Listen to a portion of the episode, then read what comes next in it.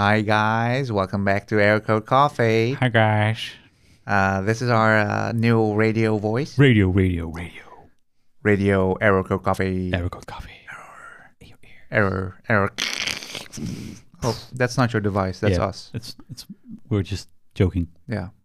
But yeah, welcome back to Error Code Coffee, episode 19. Already. We're approaching the 100th. That's almost a fifth of 100 episodes. Wow. It's not bad. It's so close. Yet so far. I don't know who said it, but someone said that before you've reached 100 episodes, you still don't know how to podcast. It takes 100 episodes until you know how to podcast. Okay. So that's we still have a long way to go. What do you mean? I don't know. Like, what is a podcast anyway? Didn't we say like it's just more like the experience you have to, adjust audio and to settle down and finally know how everything works best, that takes 100 episodes apparently. Well, listen to episode 9, Amateur Hour. Yeah. We talk about how we change our setup and our devices and stuff. I think even after that episode, we also changed equipment. Yep. Again. Did we? Yeah, we did. Because what was it called again? Amateur Hour. Yeah. That we still had the old microphones. We were USB. Yeah, we were thinking about switching to XLR mics, and now we have XLR mics. Mm-hmm. So we didn't talk about that yet. Yeah, we did for a little bit. We told them that we were thinking about it, and eventually we did it, and then we talked about how the setup works now with the XLR mics. So maybe we should do a refresher in the next few episodes about our experience. I know. I mean, we can also show it on video, I guess. Oh, a little. What do you call that? Because I think before we didn't. Yeah, we didn't have video. No. With that episode, we talked about the new equipment. So that's true. We did extensively. No, we didn't. We did extensively pronounce every brand and every model. Røde and Shure. Shure. Not sponsored, by the way. Oh wait, we do have commercials now, by the way. Did you hear it yet? Yeah, our masterpiece of Flipboard commercial. Bless you. Thank you. But yeah, it's amazing. It is amazing. It's fun to be that creative. And we also can record a new commercial for Anchor. Wait, yeah. Anchor will. Yep, they're also. But it's published by Anchor. Yeah, I know, but they also like to add a commercial to our episode. Yeah. So Anchor is great. Yeah. We love Anchor. It's kind of like our publisher almost. It is. If you think about it. Yeah, I mean, we haven't seen anyone or talked to anyone yet, but they fix everything for us. They do it for free. Yeah. For now. It's amazing for now. I wouldn't mind paying though. I mean, as long as not too much, of course. But I mean, they're hosts and they share and they even publish to Spotify, and that's almost impossible for existing podcasts. That's a bunch of work. Well, they are changing that though. Spotify, they are more getting more flexible. Yeah. But let's get into the switch gears. The meat and potatoes. The meat and potatoes. The tempeh or soy. And potatoes, whatever floats your boat. For all your for all those vegetarians out there. Yeah, wrong. I don't know. I was looking at this one. But it's probably. Yeah, that's mine. Don't mind me. Please don't hurt me. But we want to continue the last episode's topic. Yeah, so if you haven't heard it yet, just turn off this episode, save it for later, put it on your little, I'll watch to this later list, and. Listen and watch. I don't mind. But listen to the last episode 18, and we'll continue talking about design versus aesthetics. Right now. It's the title. Yeah. So the title is kind of misleading. No, confusing. Maybe it confuses me. But design aesthetics. What?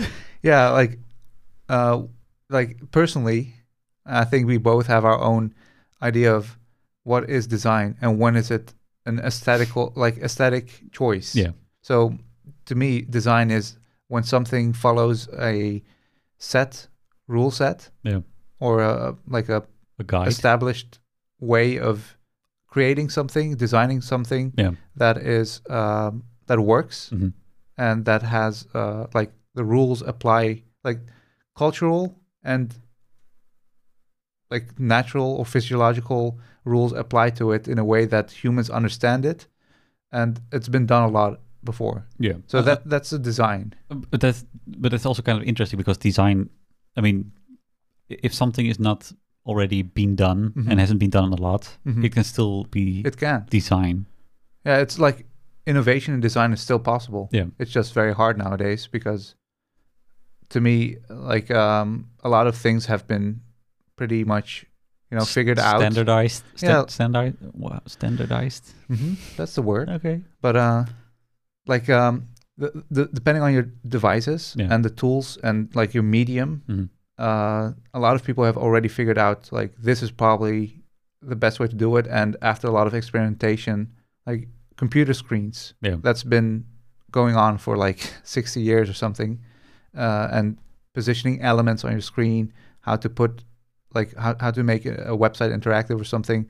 That's been going on for quite a while. So there's actually like science and like different sciences behind it, not only, you know, artistic or aesthetic reasons. There's actually like a logical reason behind why certain things. And I feel like at least this is true to me, is design has to have a functional reason to be placed, positioned, or shaped or colored in a way, you know, depending on the function and the like the usage of it.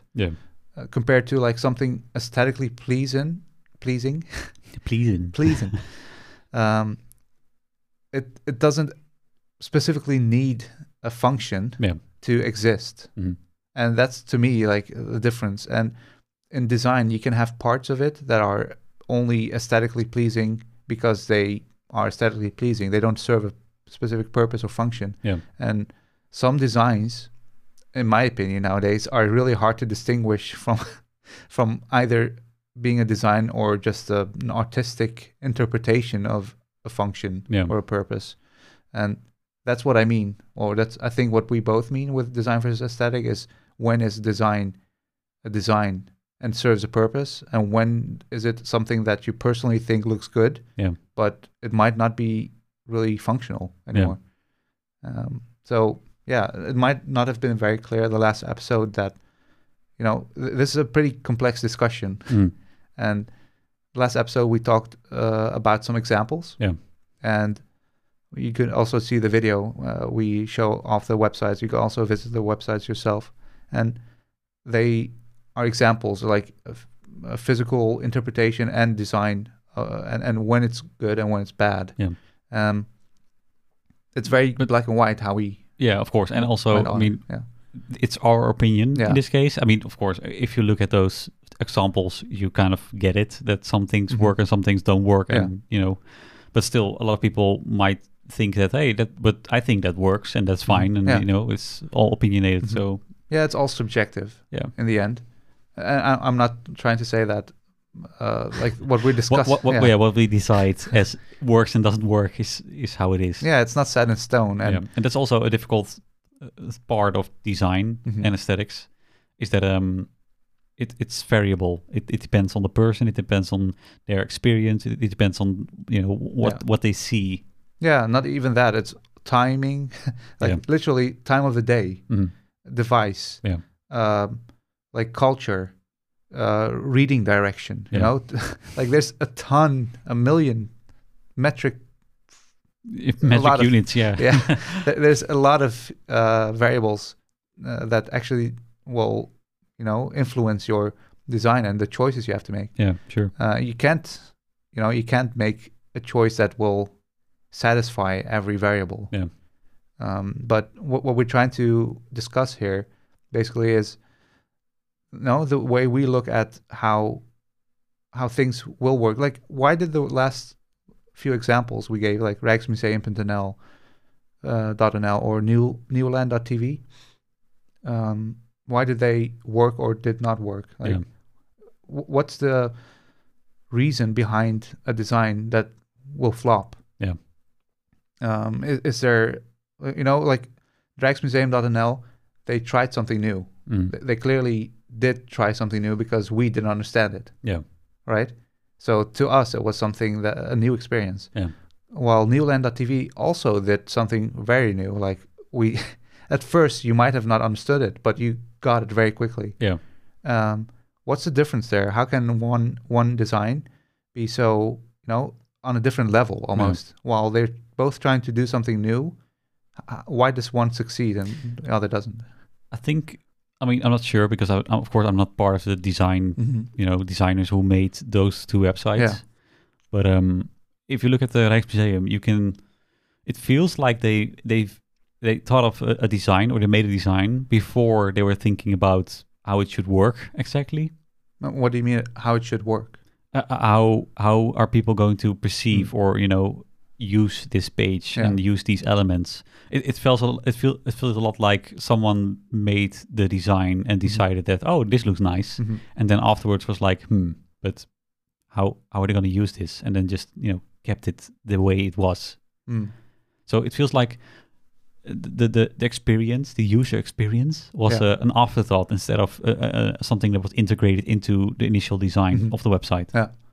It doesn't, I mean, because also that whole website doesn't feel like it's a museum. It doesn't feel like it's, you know, it just feels like a website that's, you know, by coincidence, it's a museum website. But it, you could put any whatever subject in there and it still, you know. Yeah, like a restaurant would work. Yeah, it's still, so it's nothing special or dedicated to a certain type of website. And the other website is the total opposite. Yeah. That whole experience feels like something that's, you know, specifically made for video.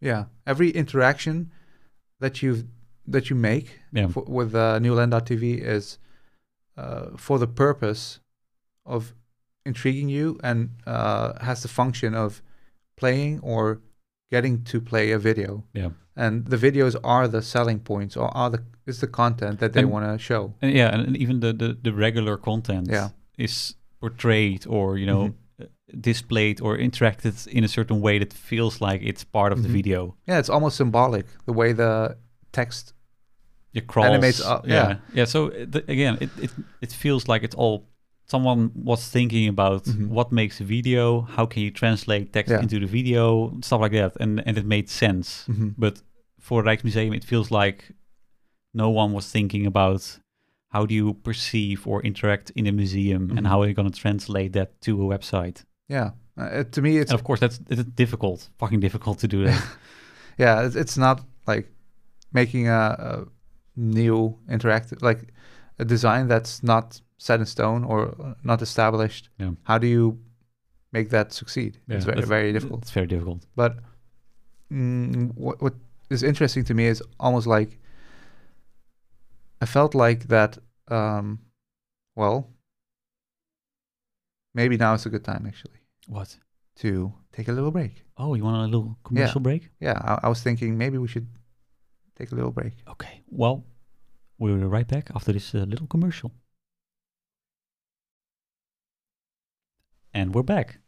Hi, guys. Did you like that? Yeah, it was a nice commercial, right? Flipboard.com. Or any other commercial you heard, probably Flipboard.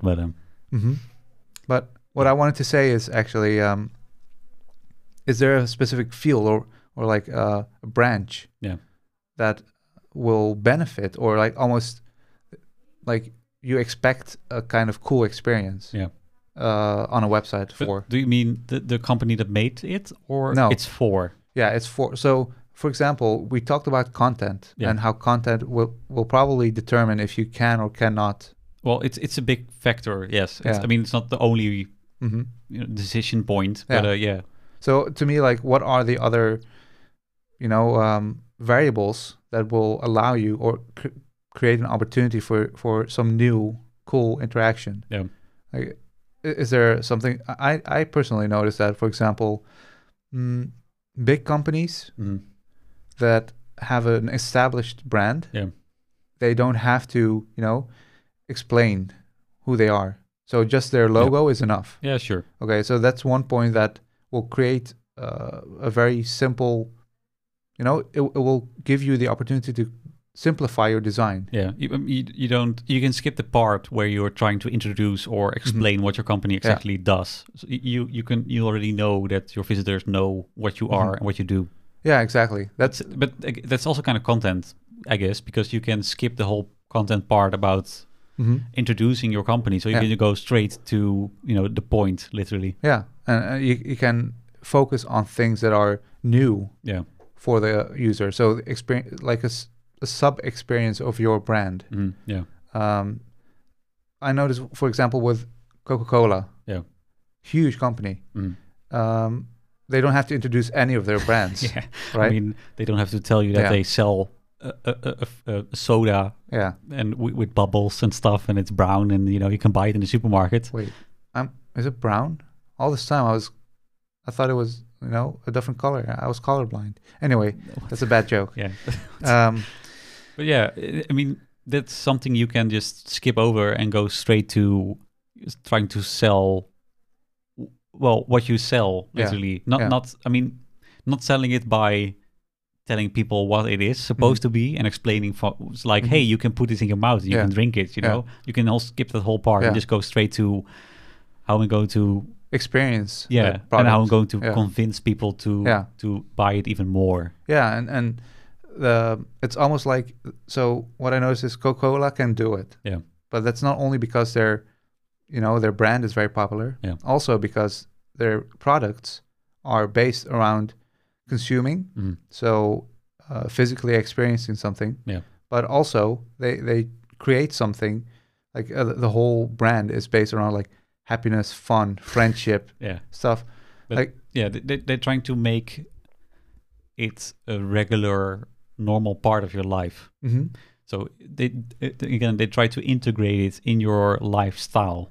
Yeah, but to me it almost is like, if they do that, it makes their marketing a lot easier. It's not only because they can sell that way better, but it will actually lead to other opportunities and in marketing. Yeah. Where, for example, if you take a photo together with a Coca-Cola bottle in your hand, you might win something. So what you'll get is people will go to get together and will associate friendship or creativity or having fun with that brand. It's just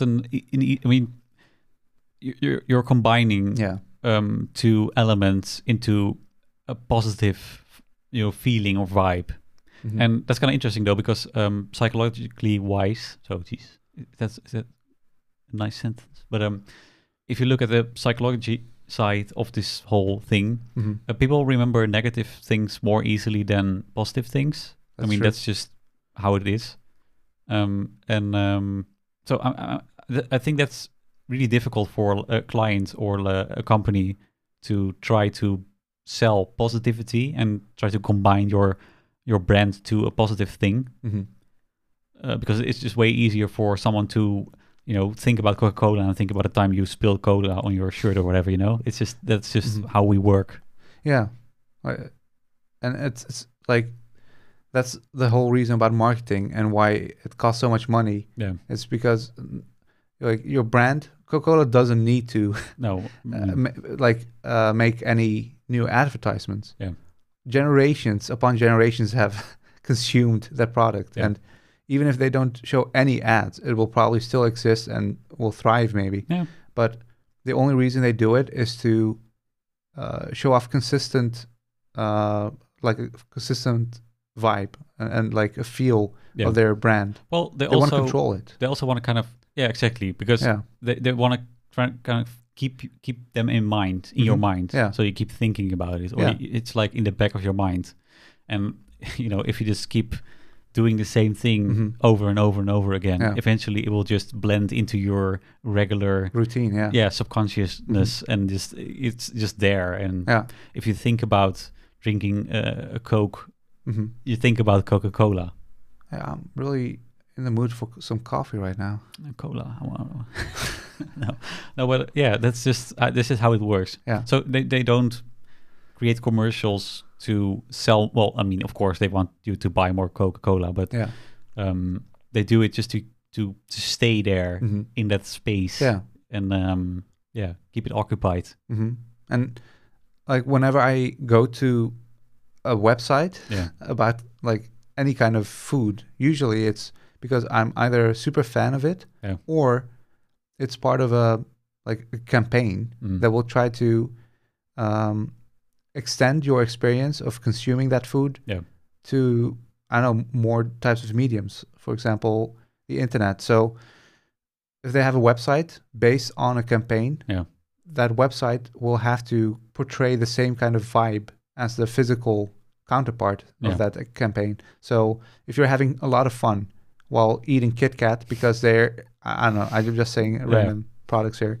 but like in downtown, in the city center, you would have like a stand with KitKat and there's people, and then, take a photo with this guy or something, or they maybe like organize a extreme skating thing in this, like in the middle of the of town.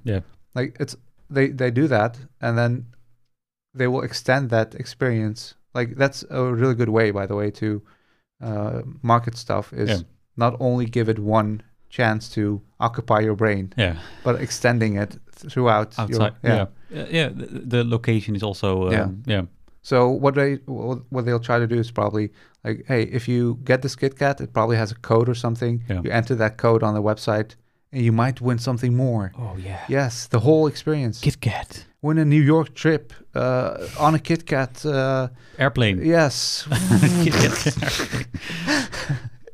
But anyway, to me that is a clear opportunity to create the website experience really cool and amazing. It will. You know, as a web developer or a web designer, you'll probably have the whole image, like the whole campaign and what they're trying to do. They'll introduce you to it. You have a clear goal and a clear way to how to get there to the goal. And also, like, to me, having a campaign is an asset to web development and web design. If you have very clear, what do you call that? Like if you make a campaign, what's the vibe you want to give off? If you very precisely put that down, and how you want to interact with customers, for example, what kind of feeling you should give a customer while they're getting the free sample of your product.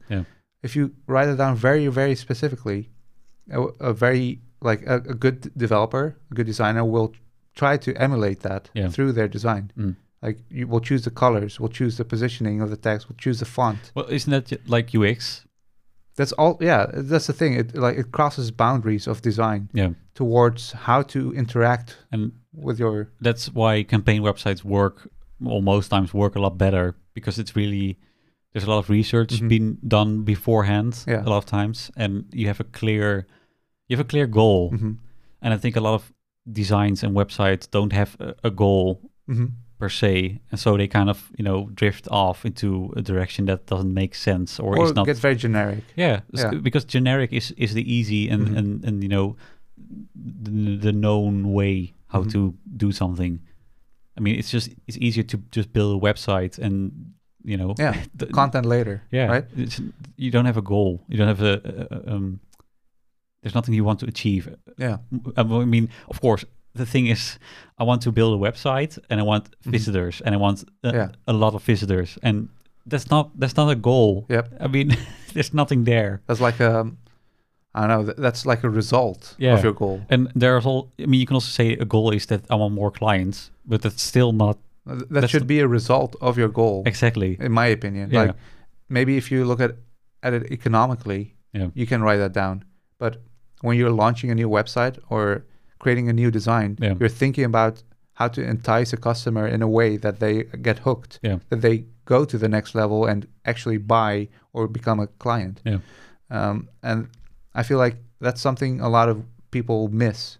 But that's another discussion, actually, because what I'm trying to get at is when you have a brand and an opportunity to, create an experience on a website that is out of the ordinary.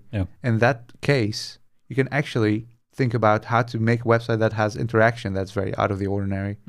So when I'm writing down the code, you know, the code on the sample of KitKat I got to win something, the website isn't just an input field with a button. Yeah. No, it's like images and animations and like people taking photos or whatever. And it's crazy and it looks good. Yeah. And to me, that's like, oh yes, flashbacks to that campaign they had, and flashbacks to all the times I've been in contact with their website, with their products. And to me, that's perfect. Like you can actually create cool interaction, and you won't be surprised by a different interaction. You'll be able to find your way because it's still enticing, it's still interesting. Yeah. And as a customer, in that way, like you still have a reason to be there, to maybe get something. Yeah, of course. I mean, you also have a goal while visiting the website, and that's also, you know, one of the goals the website creators had in mind. I mean, if you have like a code on your KitKat and you want to, you know, validate it, that's one of the goals, or one of the, you know, things that has to work, because otherwise you lose the whole purpose. Yeah. They'll probably have like other fields in there too, like your name, your address and stuff like that. Yep. And they want to, you know. But it's also, it's not only those kind of inputs, it's just the whole experience is supposed to elevate, or, you know, reignite memories and certain thoughts about KitKat. Yeah. And so like those kind of opportunities exist a lot. Yeah. If you're working with a company that actually wants to take their advertising to the next level, they'll probably give you like a reason, but also the opportunity to create new designs or like new interactions. Yeah. That's well, that's also the thing, because a lot of those campaigns are allowed to have more, you know, you're as a developer or designer, you have more, you can have more fun with it. Yep. It's more flexible because it's not the main, you know, company website. I mean, if Coca-Cola or KitKat or whatever tries to make a new corporate website, that's totally different than a campaign. Yep. It's just a whole other direction. Exactly. So, I don't know, it's kind of interesting that would you, I don't know, for a supermarket, would you do anything like that? No. Well, when would you do it? I mean, if they have like an certain action, or, you know, how do you call it? A discount or whatever, or a new product, whatever, or like a seasonal thing. For example, winter holidays. Enter your code here after buying 100 products. Yeah, I mean, or just I mean, not even a code, or just a little campaign website, because you are a customer, and we like the fact that you shop at our store while it's, you know, Christmas or whatever. It's just, and it gives you the nice warm feelings. Yeah, it's the fuzzy feelings that matter. It's yes, but so that's one kind of branch. Yeah, that's one of the reasons why new interactions and design can work. Yeah, well. Yeah, I think so. But to me, it's also I find it very interesting that the opportunity exists when you're dealing with emotion. Yeah. So to me, like if you're thinking about, I don't know, something like a law firm, is that something that you would ever want to have a strange experience on, or like a special experience on the website, or does it always have to be serious?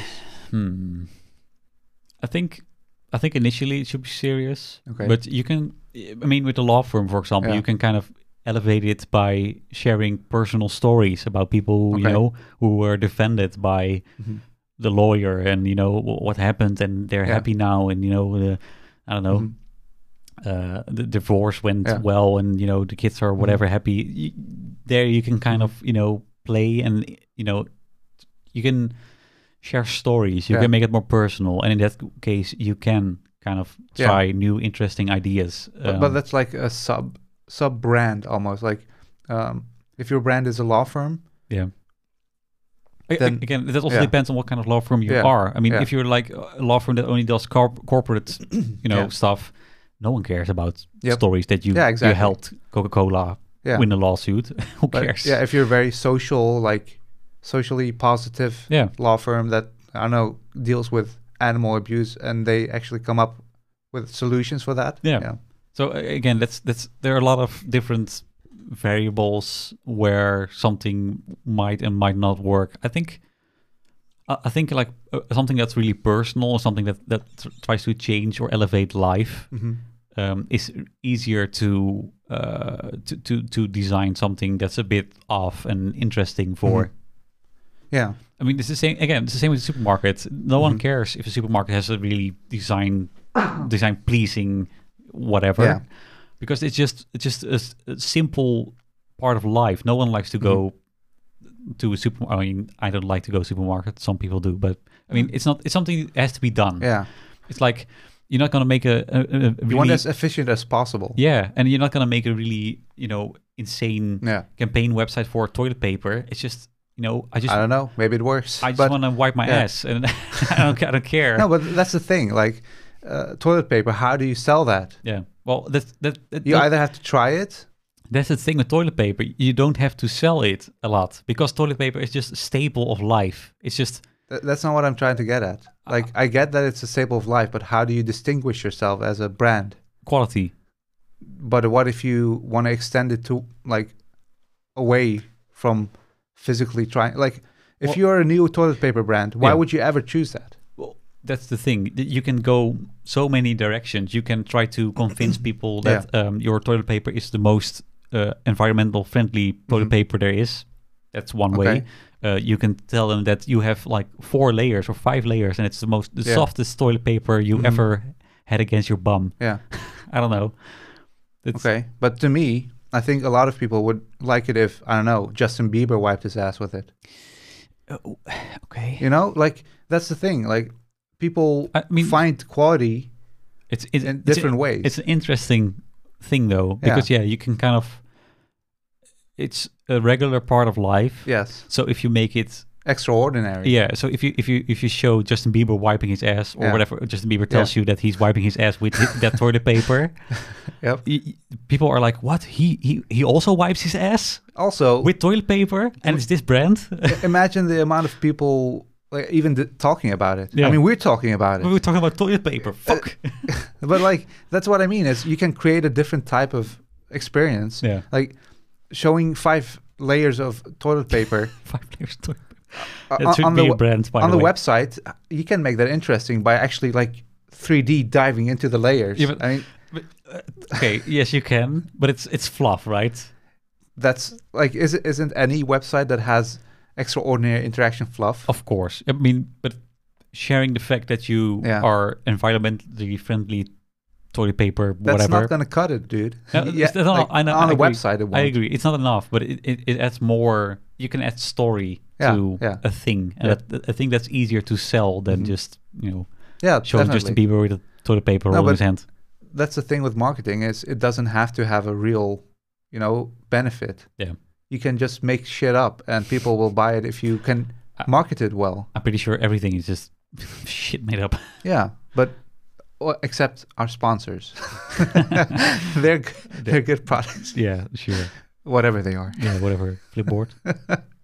No, but what I'm trying to say is when you get the opportunity of creating something crazy, yeah.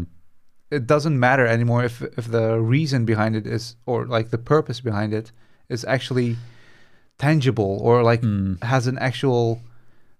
benefit yeah. for the consumer. If you want to create an experience, yeah. it doesn't matter anymore what the... You can kind of yeah. hook into that. Or, yeah. yeah. So, for example, that website newland.tv, they didn't have to go that way. They could just upload videos to YouTube and make a playlist. Yeah. Perfectly fine. It's not fluff. Like, they spend probably 100 times more money on this website. But it doesn't feel like fluff, though, this website. It doesn't. Unless you want efficiency. But that's the thing, like this product is so, I would say, out of the ordinary anyway. Yeah. Like you're talking about super, like almost emotionally driven videos yeah. that you can actually take the time. So people will take the time. Yeah. And that's the thing. People will not take the time to interact with your website if they want to, be efficiently as possible. Yeah.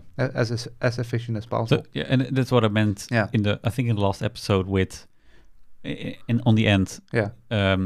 I think most websites that differentiate itself or are really, different than most interactions. Yeah. They are more design-focused websites or design-focused companies. Yeah. They don't need to have straight-to-the-point content.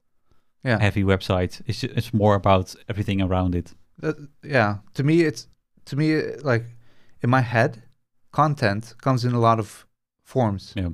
And design is you might say, in my folder when I'm creating a website, I would have assets, and in that asset are images. Yeah. So that's not content because content goes in a different folder. Like you can have it like that. Yeah. Okay. Technically, you might be right, but to me, if you design something from the ground up with the idea that this piece of or this pixel will be there because of this reason, it's part of your like the thing you're selling, the content of your product, and the content of your brand. So in that way, even the assets you're creating is part of the content, and that's something I feel like a lot of people mistake. Like if I'm creating an image, it should be an extension of the content. Yeah. I think no. If people are visual, think about making it visually appealing first. Mm. Like make the visuals the content. In that way, you can actually already start thinking out of the box. Yeah. And maybe that's with HTML5 and stuff, we've already been there for a while. Maybe it's time to go that way. Like create SVG elements that are interactive and fun and. Yeah. If it works, have a little fun on your website instead of just here's shit content. No, I'm just like start with imagery. Yeah, and create your website visually first. Yeah, then add the text. See if it fits. If it doesn't, start over. Yeah, sure. I mean, I think a website. If you have a website and you remove all the text, all the content, it should still work in a way. Yeah, it should have a personality. It should have a flow. Yeah. It should show off. It should already be aesthetically pleasing. Yep. The content is, of course, super important, but it's just, if the design around the content doesn't work, your content also doesn't work. Because no one cares about your content if the rest is just crap. Yep. I think that's a pretty good takeaway for this episode. It is. Should we close it up? Yeah, we should. I can't say anything. You close it up. No, but I think I want to continue this actually for a third episode. Oh, Jesus Christ! I hope you guys are okay with this. So much. No, like seriously, I think this is it's one of the most interesting topics you can imagine. Like, because it's almost like, is it technically correct or is it now personally correct? Yeah. Like, it's partly technical, theoretical, but it's also practical. The way humans interact with anything is so interesting. That's why I want to extend this to maybe one more episode. Okay, that's that sounds like a good plan. Yeah. So, thank you for watching and listening to this episode. If you want to contact us, by the way, you can go to Twitter. We are available at Curseif _HQ, and Curseif is CURSIEF _HQ.